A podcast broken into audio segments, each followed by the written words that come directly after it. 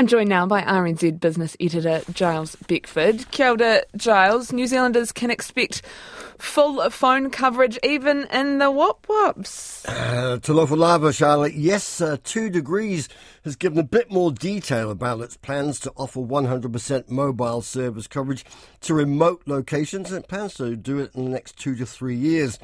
Well, the country's third largest telecommunications company signed a supply deal with the US uh, satellite company Lynk, which will provide two degrees with mobile phone connectivity using a network of low orbit satellites. And Two Degrees chief executive Mark Callander says they'll scale up coverage over the next five to six months, and with a commercial rollout expected towards the end of the year. So it's going to be intermittent for some time, and we're going to be incredibly clear with our customers around what the service is and what it isn't. Uh, and obviously, as we get more and more satellites in the sky, the service will become more contiguous. But we expect to have a, a significant service up and running uh, towards the end of next year across, you know, uh, messaging and voice. Uh, Callander, Mr. Callander says customers will be able to access the additional coverage with a range of packages, including pay as you go and other roaming packages.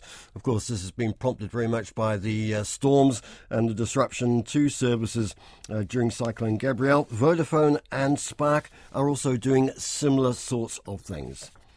Well, credit reporting firm Centrix expects a growing number of businesses to be liquidated as debt levels rise and the economy slows. Its April monthly report shows a 13% rise in business credit defaults on a year ago and a 31% increase in company liquidations, notably in the construction and property sectors. Centrix Managing Director Keith McLaughlin says businesses that have been hanging on over the past couple of years are now being found out. I think it's a consequence to some extent of uh, a more uh, aggressive approach being taken to liquidations. I think during the last two to three years, uh, companies weren't wound up at the same rate as they had been in the past because there was more leniency being given. I think that period is coming now, and there's a bit of tying up of non performing companies Keith McLaughlin says companies need to be rigorous in checking potential customers and suppliers before they extend credit. Just into our files, uh, Tiwai Point aluminium smelter seen a drop in its underlying profit as aluminium prices cooled. Pacific Aluminium, which uh, is the holding company for Rio Tinto's 79% stake, says underlying profit for the year ended December was $122 million. That compares with 140 million the year before when aluminium prices skyrocketed after Russia's invasion of Ukraine. However, still well up on the 100 million underlying loss that the company reported in 2020. Now, the state disaster insurer, Toka Tū Ake EQC, says it's got a strong response from international investors to provide financial cover for future claims. It's topped up its reinsurance to a record $8.2 billion. That's 800 million more than last year. Reinsurance is the insurance policy taken out by insurance companies to cover their backs if there's a major disaster that overwhelms them. Normally it's done through a handful of global specialists, but this year EQC did a first. It issued $225 million of catastrophe bonds through a Singapore based subsidiary. And that was seen as a way of diversifying its funding and getting more flexibility. Well, Chief Executive Tina Mitchell says the hedge funds and pension schemes that invested liked what they saw. They really liked the fact that it had the Crown backing and so therefore was um, conservative and sustainable, but also it's, it's a diversifying peril for investors. So people, the, the organisations like big hedge funds and pension schemes, when they're looking to invest in natural uh, catastrophes, they might have a little bit of wind from America, they might have a bit of quake from Japan, and then they might come. Our offering was adding to that diversity of their investment portfolio. That's Tina Mitchell from Toka Tū Ake EQC. Well, as we go to air right now, US lawmakers are set for a make or break vote to lift the country's debt ceiling and avoid potentially catastrophic default. The Republican controlled House of Representatives will vote shortly, and if the bill passes that lower house, it will then go to the Democrat controlled Senate for approval.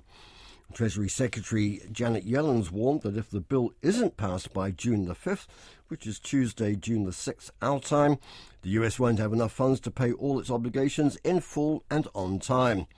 Well, an economics professor at Columbia University, Glenn Hubbard, believes the bill will pass, but says the US is on an unsustainable fiscal path and changes need to happen. We have the debt ceiling in the law, but what we could do is say, let's agree on a budget path. And that's a political choice as to how it's done.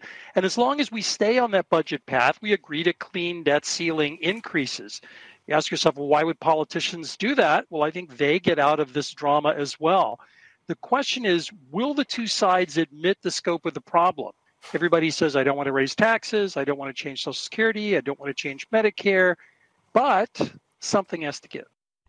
That's Glenn Hubbard, an economics professor at Columbia University. Well, let's uh, see what's happening. Joined again by Mark Fowler from Hobson Wealth uh, for the latest on financial markets. Uh, Kira to you, Mark. How's it looking locally? Yeah, good afternoon, Giles. Yeah, no, the market's opened up in positive territory this morning, so not, not so concerned around the debt ceiling negotiations globally. Uh, so the NZX 50 gross index is at 11,880 points. A couple of the notable movers has been the Fisher & Paykel Healthcare. That's up over 4.5%, and very strong trading this morning at $24.29. Also got Goodman Property Trust. Uh, they're up close to 2%, trading at $2.18.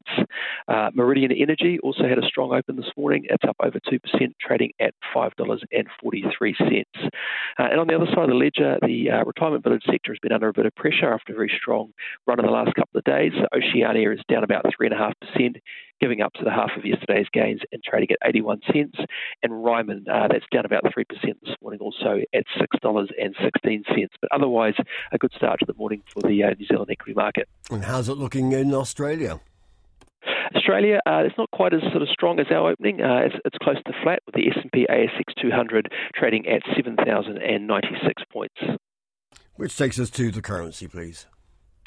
Currency, our currency sort of remains under pressure. So against the US dollars, we are at 60.20. Uh, against the Aussie dollar, we're trading at 92.60. Against the Japanese yen, 83.80. Uh, against the sterling, again, we're, we've sort of gone lower there again. We're at 48.40. Uh, and the euro, 56.30, with the New Zealand trade weighted index now back below 70 at 69.90. Uh, that takes us to interest rates, oil, and gold. Yes, so interest rates, uh, three month bank bills remain elevated. They're trading at 5.71%. Uh, 10 year government bonds, they are yielding at 4.3%. Uh, in terms of oil, uh, oil sort of halved from its, uh, from its peaks last year. That's trading at US dollars 67.75.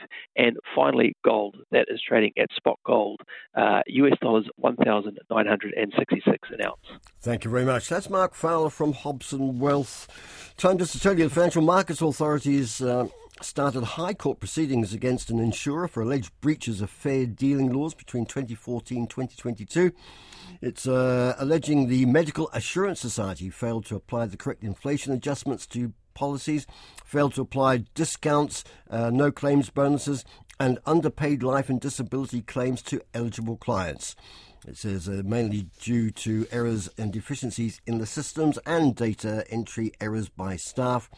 It says the insurer reported itself uh, and the firm is being uh, cooperative and reimbursing customers.